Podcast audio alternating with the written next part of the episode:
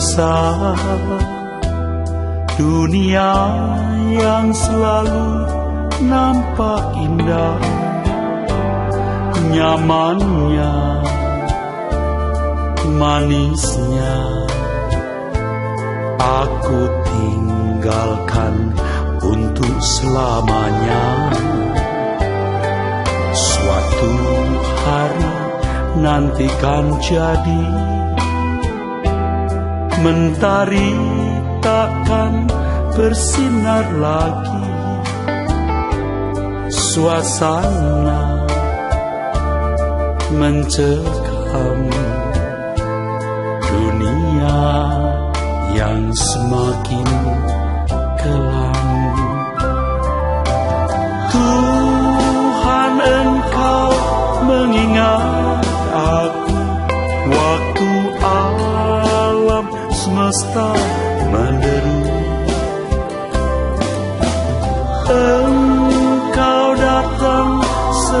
sebagai raja Menjemput orang saleh semua. Harimu yang mulia Ku harap segera tiba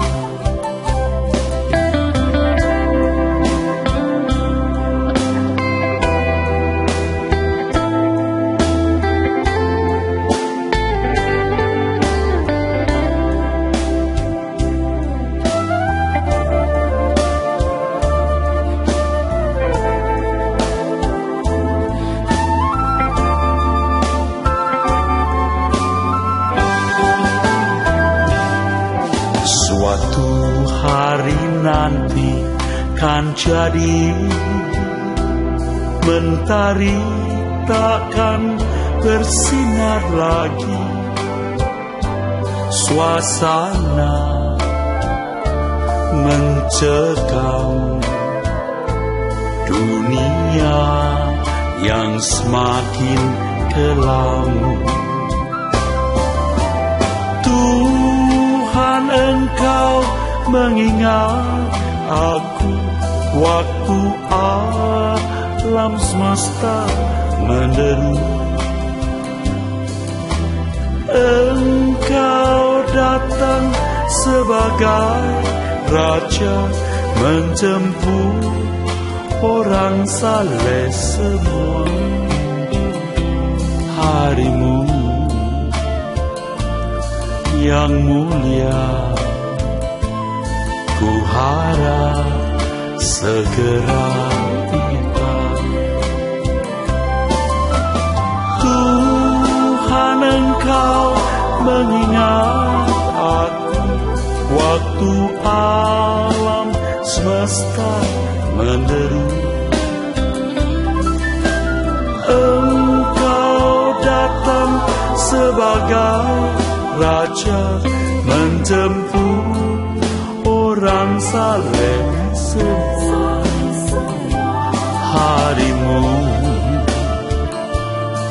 yang mulia. Ku harap segera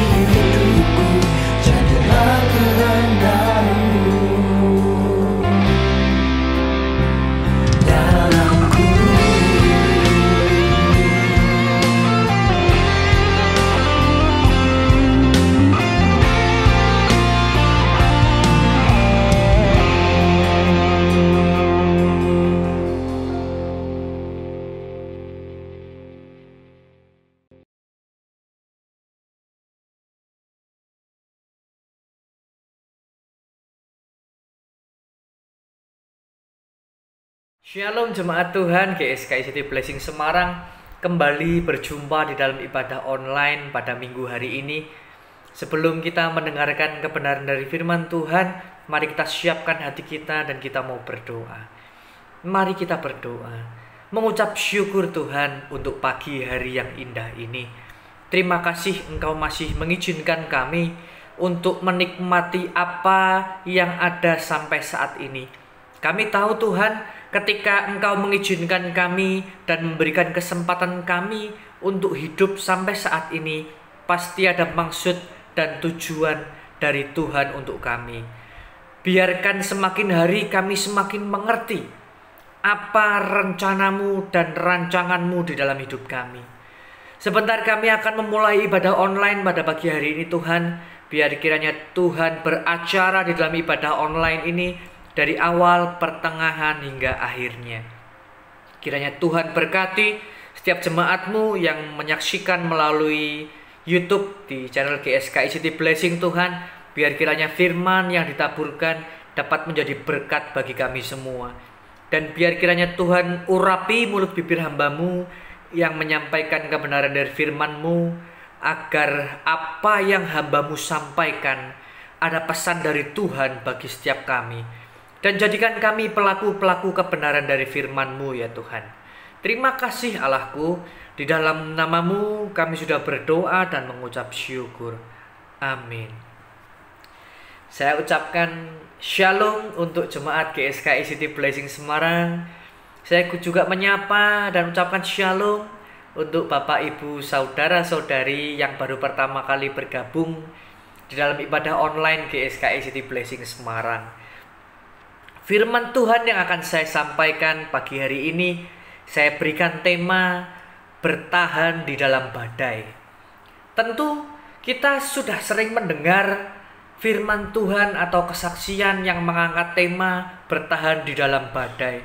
Saya tahu waktu saya siapkan firman ini pasti ada Bapak Ibu Saudara-saudari yang berkata di dalam hatinya, firman ini sudah sering aku dengar.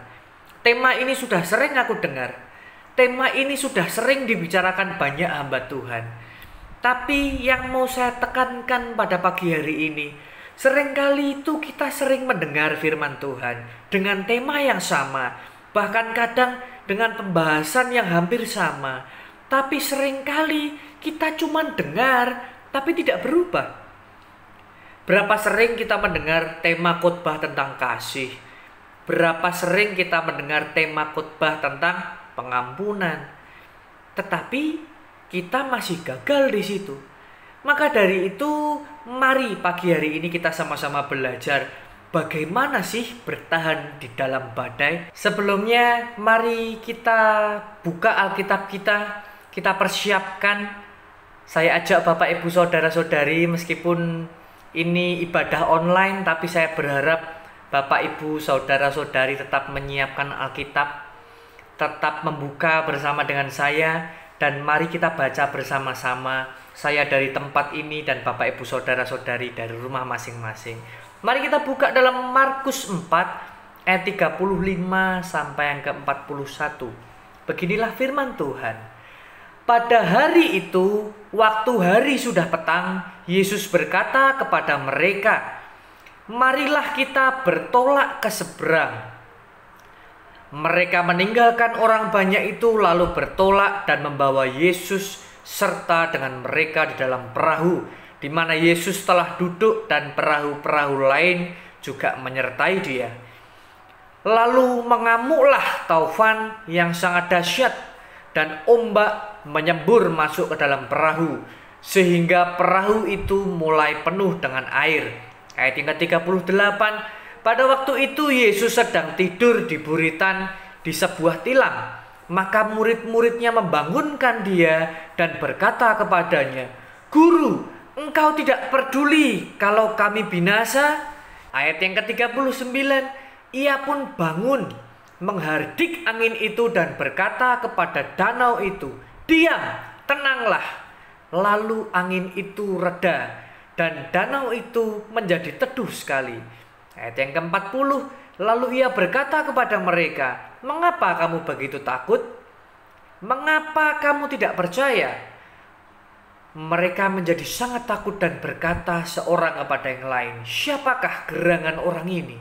Sehingga angin dan danau pun taat kepadanya.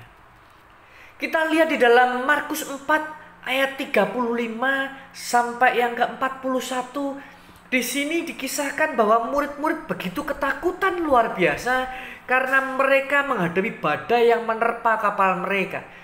Murid-murid mengalami ketakutan yang luar biasa jika suatu terjadi pada mereka dan mereka binasa di situ. Mereka ketakutan dan akhirnya membangunkan Tuhan. Tapi di sisi ini saya mau ajak Bapak Ibu Saudara-saudari mencermati ada suatu hal yang menarik di sini. Dituliskan dengan jelas bahwa di sini di posisi yaitu Tuhan sedang tidur. Di sini jelas dituliskan bahwa itu posisi di mana Tuhan sedang tidur. Ini menarik. Ada badai yang begitu besar menerpa kapal mereka ada bahaya ancaman yang hampir menghancurkan mereka, tapi Tuhan tidur. Hari ini kita mau sama-sama belajar. Di dalam Markus 4 ayat 35 sampai 41, mari kita bayangkan bagaimana jika saat itu kita ada di posisi kapal itu.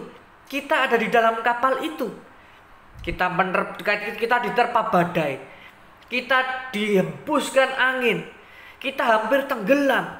lalu kita dapati Tuhan sedang tidur dan sepertinya tidak berbuat apa-apa. Bayangkan saat itu kita ada di kapal itu. Saya mau ajak Bapak Ibu Saudara membayangkan jika saat itu kita ada di tempat itu, apa yang kita rasakan? Apa yang akan kita lakukan? Hari ini kita mau sama-sama belajar bagaimana sih agar kita dapat kuat dan bertahan di dalam badai. Yang tentunya dengan iringan respon yang baik dan benar saat menghadapi badai itu di dalam hidup kita. Saat ini saya mau katakan, sering kali orang-orang Kristen berkata, Loh aku sudah dekat sama Tuhan, aku sudah melayani Tuhan, tapi mengapa badai masalah ini tidak henti-hentinya datang kepadaku?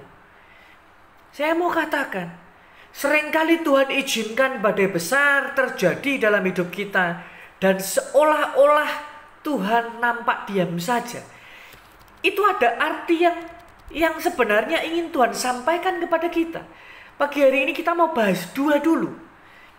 Yang pertama kenapa sih kok kita seolah-olah dapat banyak masalah dan seolah-olah Tuhan diam? Yang pertama karena Tuhan ingin kita merasakan kuasa Tuhan yang sempurna dan nyata atas hidup kita.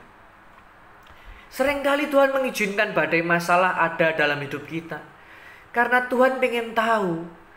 Dan Tuhan ingin kita itu mengerti dan merasakan. Bahwa kuasa Tuhan itu ada loh.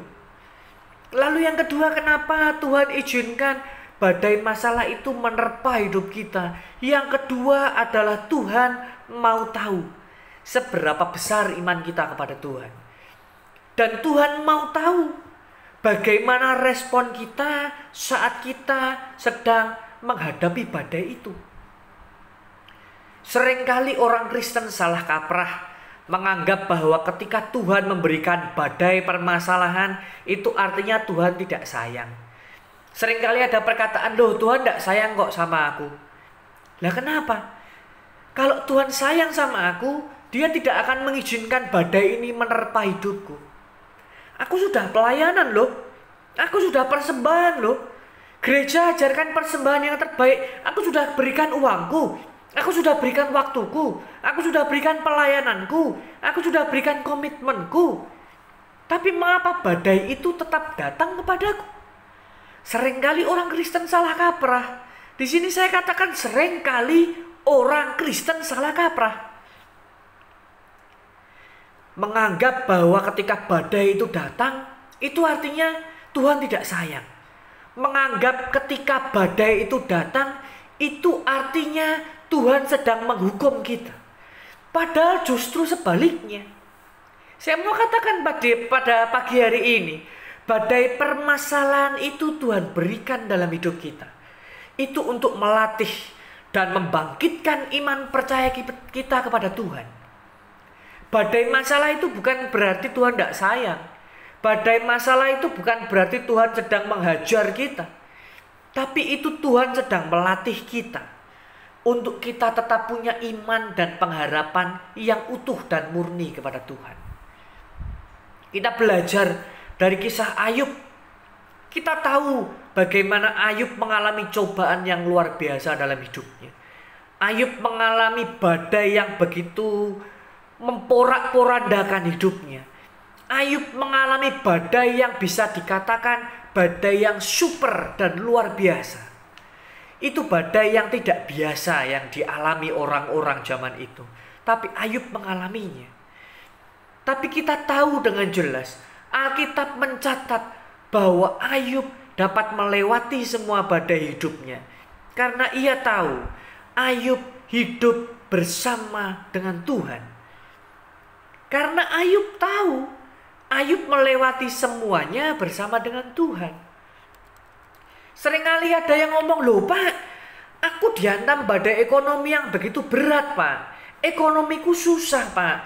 Kerjaanku lagi tidak baik pak. Aku dipecat dari perusahaan. Ekonomiku lagi ancur ini bulan-bulan ini pak. Bapak ibu saudara yang terkasih, saya mau katakan. Ayub bukan lagi dihantam masalah ekonomi tapi dia dihancurkan masalah ekonomi. Kita buka di Ayub, kita baca, kita tahu bahwa Ayub merupakan orang yang kaya raya. Tapi dalam sekejap semuanya hilang begitu saja. Dan Ayub menjadi gelandangan pada saat itu. Itu bukan lagi dihantam badai ekonomi, tapi itu diremukkan badai ekonomi. Loh, Pak, kesehatanku ini loh Pak, jadi badai masalahku Pak. Aku ndak sehat, aku sakit Pak, setiap hari harus minum obat. Ini badai terbesar dalam hidupku Pak.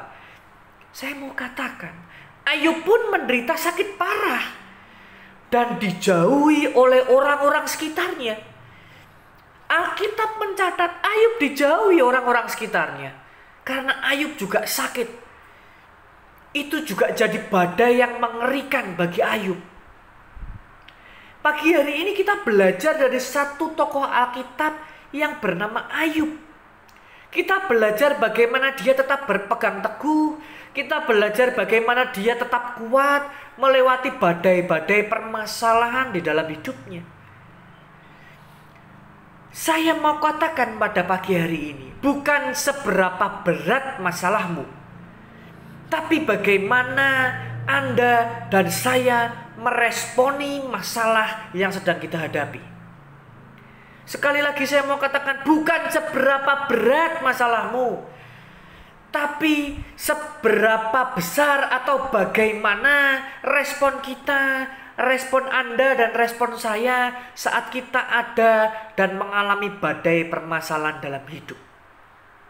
Di dalam Yakobus 1 ayat yang ke-12 firman Tuhan dengan jelas berkata, "Berbahagialah orang yang bertahan di dalam pencobaan, sebab apabila ia sudah tahan uji, ia akan menerima mahkota kehidupan yang dijanjikan Allah kepada barang siapa yang mengasihi dia. Di dalam Yakobus 1 ayat 12 dituliskan dengan sangat jelas. Banyak orang gagal melewati pencobaan dalam hidupnya. Banyak orang gagal melewati badai dalam hidupnya. Karena apa? Karena dia tidak merespon dengan benar. Banyak orang yang gagal dalam melewati badai hidupnya dan akhirnya menyerah di tengah jalan. Karena apa? Dia merespon badai itu dengan salah. Dia merespon badai itu dengan dengan tidak sukacita. Dia merespon badai itu dengan menghujat Tuhan. Dia menyalah-nyalahkan Tuhan. Itulah yang membuat terkadang orang-orang Kristen gagal melewati badai permasalahan dalam hidupnya. Di dalam kisah Ayub kita tahu Ayub dan istrinya sama-sama mendapatkan cobaan yang sama. Ayub dan istrinya mendapatkan cobaan yang sama. Cobaan yang begitu mengerikan. Tapi kita tahu, Ayub dan istrinya mendapatkan atau memberikan feedback atau respon yang berbeda. Kita tahu Ayub dan istrinya itu tinggal serumah mereka satu keluarga yang di mana Tuhan izinkan harusnya keluarga itu saling mendukung, keluarga itu saling menguatkan, keluarga itu saling mendoakan. Tetapi dalam kisah Ayub, saat Ayub mendapati badai permasalahannya, teman-temannya meninggalkan dia. Bahkan istrinya pun meninggalkan dia. Ayub merespon dengan benar saat ia menghadapi badai masalahnya ia tetap kuat dan berpegang kepada Tuhan. Sedangkan kita tahu istri Ayub menyuruh Ayub untuk meninggalkan Tuhan. Kita belajar pagi hari ini dari kisah Ayub. Jika kita baca dari Ayub pertama sampai Ayub yang terakhir, kita tahu Ayub mengalami cobaan yang mengerikan. Saat Ayub mendapatkan cobaan itu. Alkitab tidak mencatat Ayub menggadaikan imannya pada Tuhan. Saat Ayub mengalami badai masalah yang mengerikan itu, Alkitab tidak mencatat satu kali pun bahwa Ayub berkata, "Tuhan jahat kepadaku dan Tuhan tidak sayang kepadaku." Saya mau katakan Bapak Ibu Saudara-saudari, seberapa berat masalahmu, apa pun badai permasalahanmu, percayalah bahwa Tuhan tidak pernah meninggalkan kita. Bahkan di dalam kisah Ayub kita tahu saat Ayub mendapatkan cobaan yaitu ke sepuluh anaknya mati di hari yang sama. Bayangkan sepuluh orang anaknya meninggal di hari yang sama. Apakah itu tidak menggoncangkan iman Ayub? Apakah itu tidak menggentarkan hati Ayub? Apakah Ayub tidak punya alasan untuk berkata Tuhan kok kayak gini? Apakah Ayub tidak punya alasan loh Tuhan? Aku sudah saleh loh Tuhan. Kenapa engkau tibakan permasalahan ini kepada aku? No, Ayub Ayub nggak ngomong gitu loh.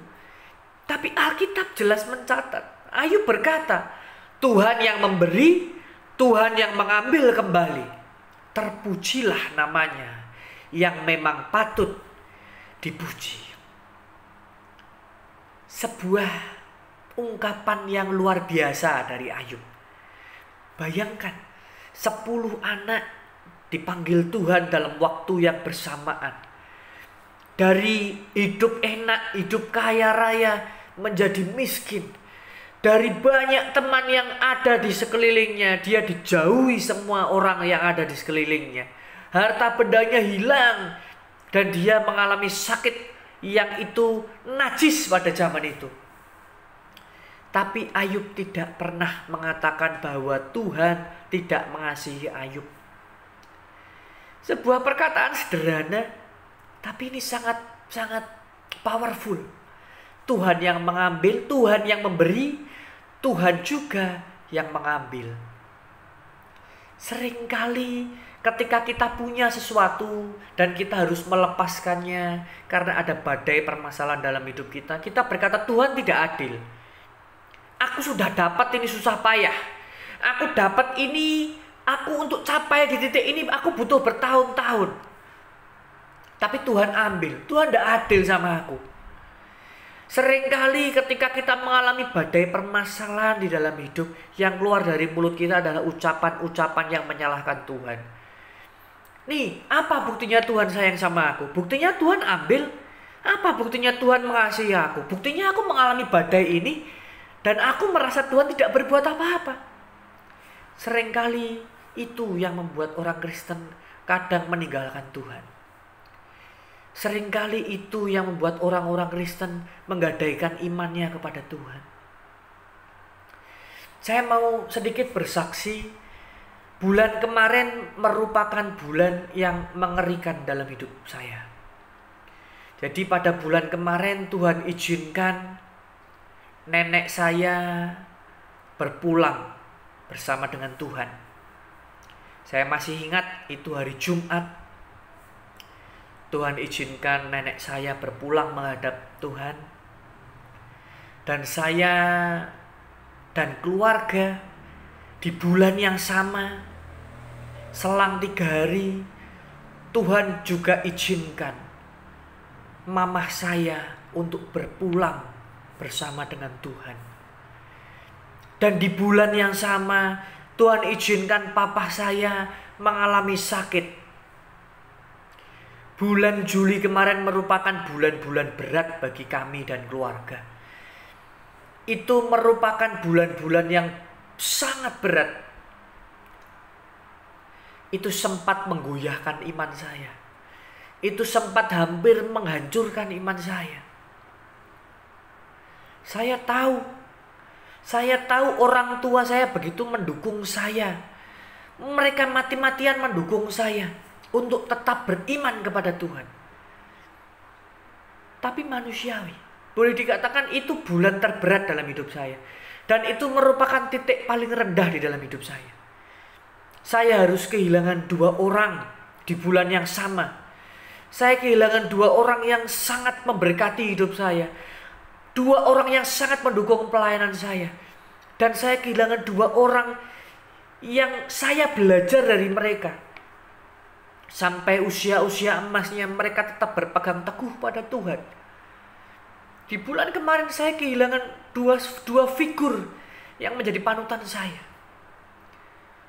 sempat terbersit dalam pikiran saya. Tuhan kok kayak gini?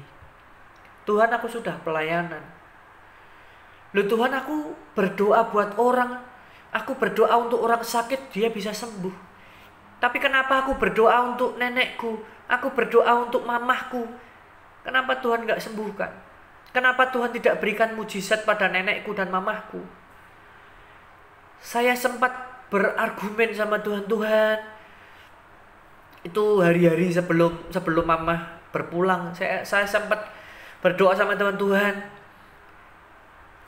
saya minta hambamu minta Tuhan. Izinkan mama dapat kesempatan kedua. Izinkan kiranya beberapa tahun lagi mama untuk mendampingi hambamu. Tapi Tuhan berkata lain. Kami dan keluarga sangat mengasihi mama tapi kami tahu Tuhan lebih jauh lebih mengasihi mama dan dia sudah tempatkan mama ada di tempat yang terbaik bersama dengan Tuhan saat saya melewati badai-badai masalah yang menggoncang hidup saya menggoncang iman saya membuat saya ketakutan luar biasa membuat saya berantakan hidupnya tapi dari kisah Ayub saya belajar banyak jika masalah badai, badai apa yang kurang menerpa Ayub? Permasalahan berat apa yang tidak dialami Ayub? Ekonomi, keluarga, ditinggalkan orang-orang yang dia sayangi. Tapi perkataan Ayub yang itu menjadi membekas di hati saya adalah ketika Ayub berkata Tuhan yang memberi, Tuhan juga yang mengambil. Susah enggak? Sangat susah. Sangat susah. Tiga bulan ke depan akan ada sebuah momen yang tidak akan terulang di dalam hidup saya dan saya harus menerima kabar bahwa nenek saya dan mama saya berpulang. Ini sangat berat bagi kami dan keluarga. Tapi saya ingat Orang tua saya, mamah saya selalu berkata, apa pun keadaanmu, apa pun yang engkau alami, apa pun kondisimu, jangan pernah tinggalkan imanmu kepada Tuhan. Apa pun, badai apa pun yang menerpa hidupmu, jangan tinggalkan imanmu kepada Tuhan. Mamah saya itu orang yang kuat. Setiap uh, mamah sakit, ketika ditanya sama anak-anaknya dia selalu berkata mama hendak apa-apa mama hendak kenapa-napa bahkan beberapa jam sebelum mama berpulang pun ketika saya video call mama masih berkata mama hendak kenapa-napa beliau adalah orang yang kuat kuat dalam imannya bersama dengan Tuhan karena mama selalu berkata kepada saya Apa pun permasalahannya, Tuhan itu baik. Apa pun yang kita alami, Tuhan itu baik. Maka dari itu pagi hari ini saya mau ajak Bapak Ibu Saudara-saudari dan saya, mari kita sama-sama belajar. Kalau kita lihat Tuhan kok badainya begitu berat ya Tuhan ya. Tuhan katanya ikut engkau hidupnya enak. Loh, loh jangan salah. Tidak ada yang berkata ikut Tuhan hidupmu damai. Tidak ada yang bilang ikut Tuhan hidupmu tidak ada masalah. Alkitab atau siapa pun tidak ada yang berkata bahwa ketika kita ikut Tuhan masalah itu pergi. Tidak ada yang berkata bahwa ketika ikut Tuhan kita sehat terus, tidak akan sakit. Tidak ada yang berkata bahwa ketika ikut Tuhan kita seperti ada di jalan tol. Bahkan kita tahu di jalan tol pun jalannya tidak selalu rata. Ya kan? Kadang ada yang bergelombang, Kadang ada yang rusak di jalan tol. Itulah kehidupan kita bersama dengan Tuhan. Makanya tadi saya sampaikan, bukan apa masalahmu, bukan seberat apa masalahmu, tapi bagaimana saat Anda dan saya merespon badai itu.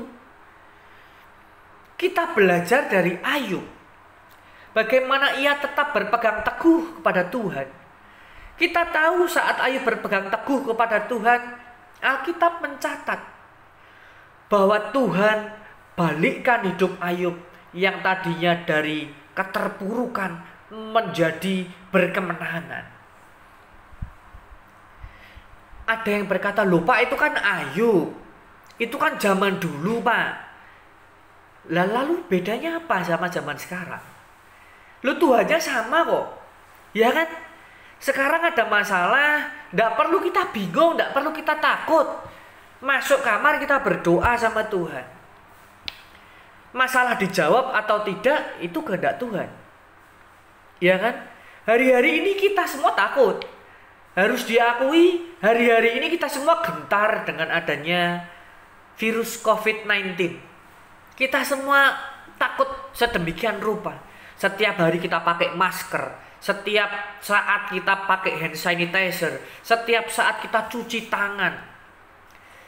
Bahkan terkadang pakai hand sanitizer, pakai hand sanitizer, pakai masker, pakai face shield ditutup semuanya. Apakah itu salah? Tidak.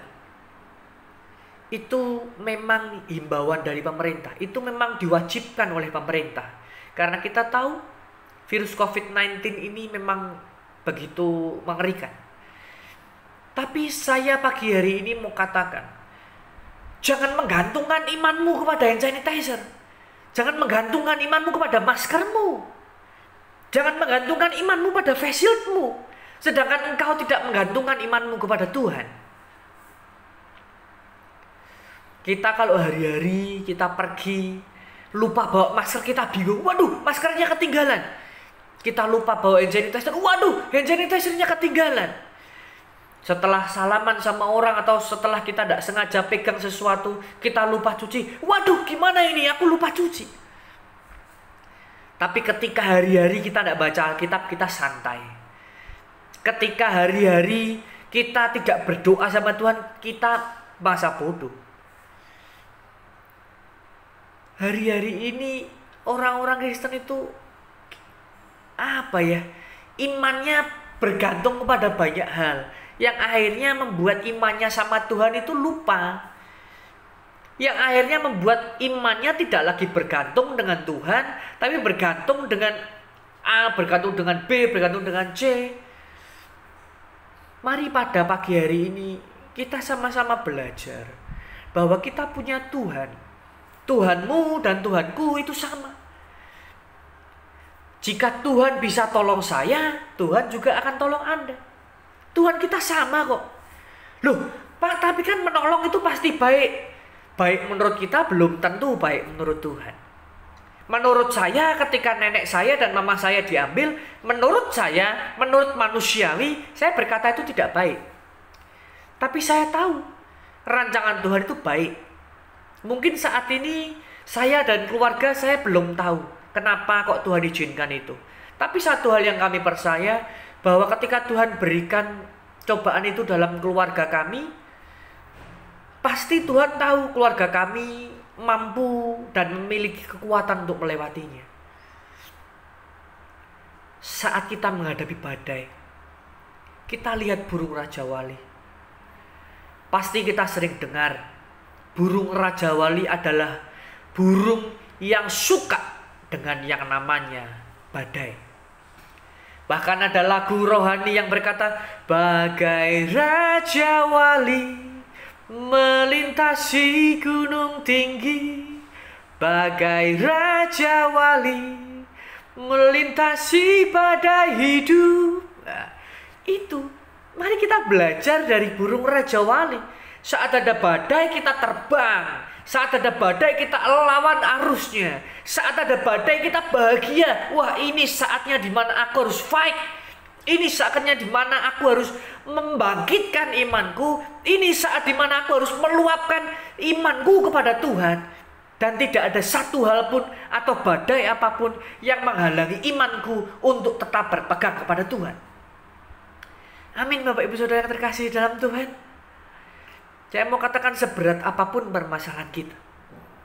Setiap kita pasti punya masalah. Setiap kita tidak mungkin ada yang hidup tanpa masalah. Saat kita diberikan kesempatan untuk hidup, saat kita diberikan kesempatan sampai saat ini untuk hidup, pasti kita mengalami masalah. Tapi kita pagi hari ini belajar dari Ayub dan kita belajar dari burung Raja Wali Kita belajar merespon badai permasalahan dengan baik. Saat ada masalah, jangan mengumpat. Saat ada, ada, masalah, jangan salahkan Tuhanmu. Saat ada masalah, jangan berkata Tuhan tidak sayang kepadaku. No. Saat ada masalah, datanglah berlutut kepada Tuhan dan katakan, Tuhan engkau baik. Saat-saat sebelum Tuhan mati di atas kayu salib, Tuhan Yesus pun berdoa, "Jika boleh, cawan ini lalu daripadaku, tapi biar kehendakmu yang jadi." Sama. Saat ini ketika kita mengalami badai masalah yang begitu besar, kita boleh kok kita berdoa sama Tuhan. Tuhan, kalau boleh, kalau boleh ya Tuhan, lalukan cawan ini. Kalau boleh lalukan badai ini tapi biar kehendak Tuhan yang jadi. Kita kembalikan semuanya ke Tuhan. Saya mau katakan hari ini, ketika Tuhan izinkan kita mengalami badai, itu berarti Tuhan tahu kita pasti kuat. Loh Pak, tapi kok ada orang yang akhirnya menggadaikan imannya karena tidak kuat? Loh Pak, tapi kok ada orang yang akhirnya meninggalkan Tuhan karena mengalami badai yang yang begitu besar, yaitu makanya dibutuhkan hubungan yang intim dengan Tuhan. Saat kita belajar apa sih yang Tuhan mau dalam hidupku? Saat kita belajar apa sih destiny Tuhan dalam hidupku? Saat kita belajar dan kita tahu bahwa Tuhan itu begitu mengasihi kita, maka kita tidak akan pernah meninggalkan Tuhan.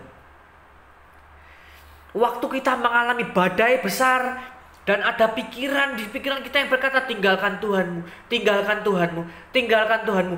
Hardik itu dan katakan, hai iblis engkau keluar. Apa pun permasalahanku, aku tidak akan tinggalkan Tuhanku. Apa pun problem dalam hidupku, aku tidak akan tinggalkan Tuhanku.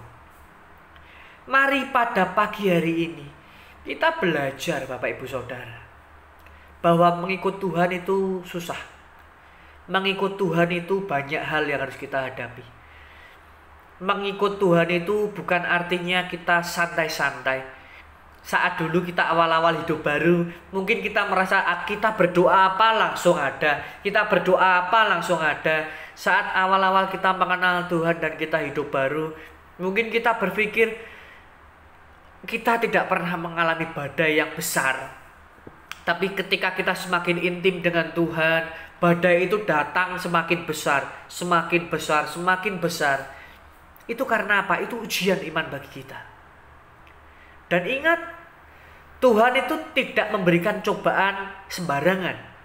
Ketika Tuhan izinkan badai itu ada dalam hidup kita, ketika Tuhan izinkan kita mengalami badai itu, itu pasti Tuhan tahu jika kita kuat dan kita bisa melewati badai itu. Kuncinya ada di respon kita. Ketika kita merespon dengan benar, kita akan dapat melewati badai itu.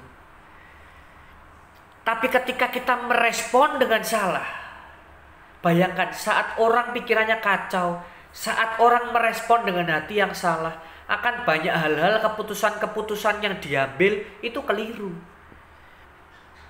Maka dari itu ketika kita lagi emosi, ketika kita sedang kacau pikirannya, jangan mengambil keputusan. Loh, tapi susah, gimana caranya? Ya toh? Ya kita sama-sama belajar.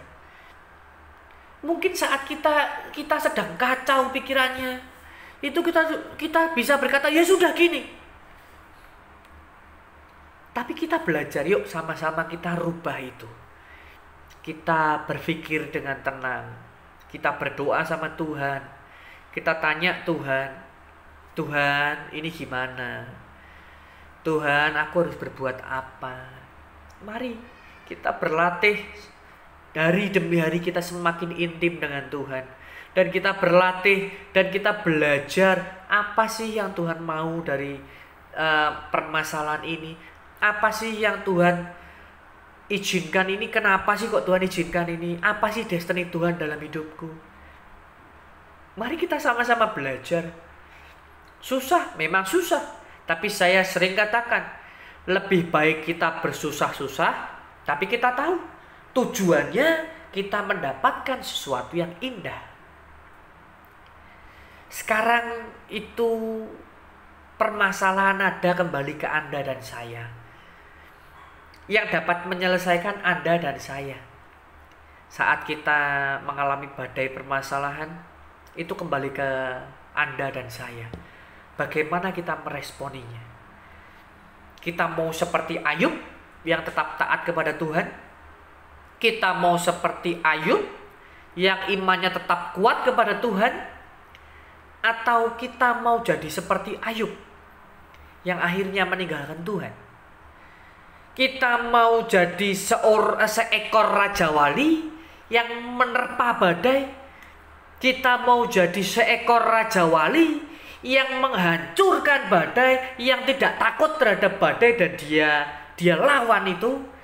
Atau kita mau seperti anak ayam yang saat ada angin kencang mereka berterbangan. Keputusan ada di dalam diri Anda dan saya. Mari kita tanya sama Tuhan, Tuhan apa sih destinimu dalam hidupku?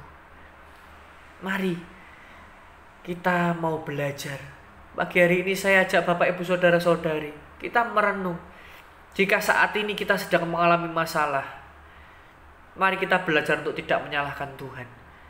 Jika hari-hari ini kita sedang mengalami badai yang begitu besar, Mari kita latih iman kita, kita latih mulut kita, dan kita latih hati kita untuk tetap berkata, Tuhan Yesus, Engkau sungguh baik. Biar kiranya firman yang saya sampaikan pada pagi hari ini dapat menjadi rema bagi kita. Biar kiranya firman yang disampaikan pada pagi hari ini kita bersama-sama dapat belajar bahwa orang Kristen hidupnya harus fight imannya harus fight dan harus tetap bahasa Jawanya gandul sama Tuhan. Amin Bapak Ibu Saudara yang terkasih dalam Tuhan. Biar kiranya firman ini dapat kita dapat uh, menjadi rema dalam hidup kita. Biar kiranya firman hari ini kita dapat tersapi dan kita dapat melakukan kebenaran-kebenaran firman yang pada pagi hari ini kita terima. Biar kiranya damai sukacita ada dalam diri Anda, keluargamu, dan keluargaku. Biar kiranya penyertaan Tuhan ada dalam keluargamu dan keluargaku. Biar biar blessing itu nyata di dalam diri kita dan kita selalu kita selalu setiap hari kita harus berdoa agar COVID-19 ini segera berlalu dan kita dapat kembali berjumpa di gereja, kita dapat bertemu, kita dapat beraktivitas seperti sedia kala. Kiranya firman ini dapat menjadikan berkat, biarkan firman ini dapat mengubahkan hidup kita. Tuhan Yesus memberkati.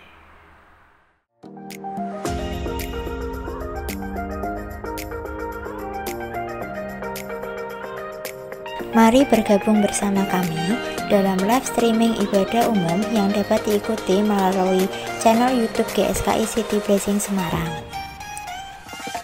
Kami juga ingin mengajak untuk semua kaum wanita yang dapat bergabung bersama kami dalam wasi GSKI City Blessing Semarang.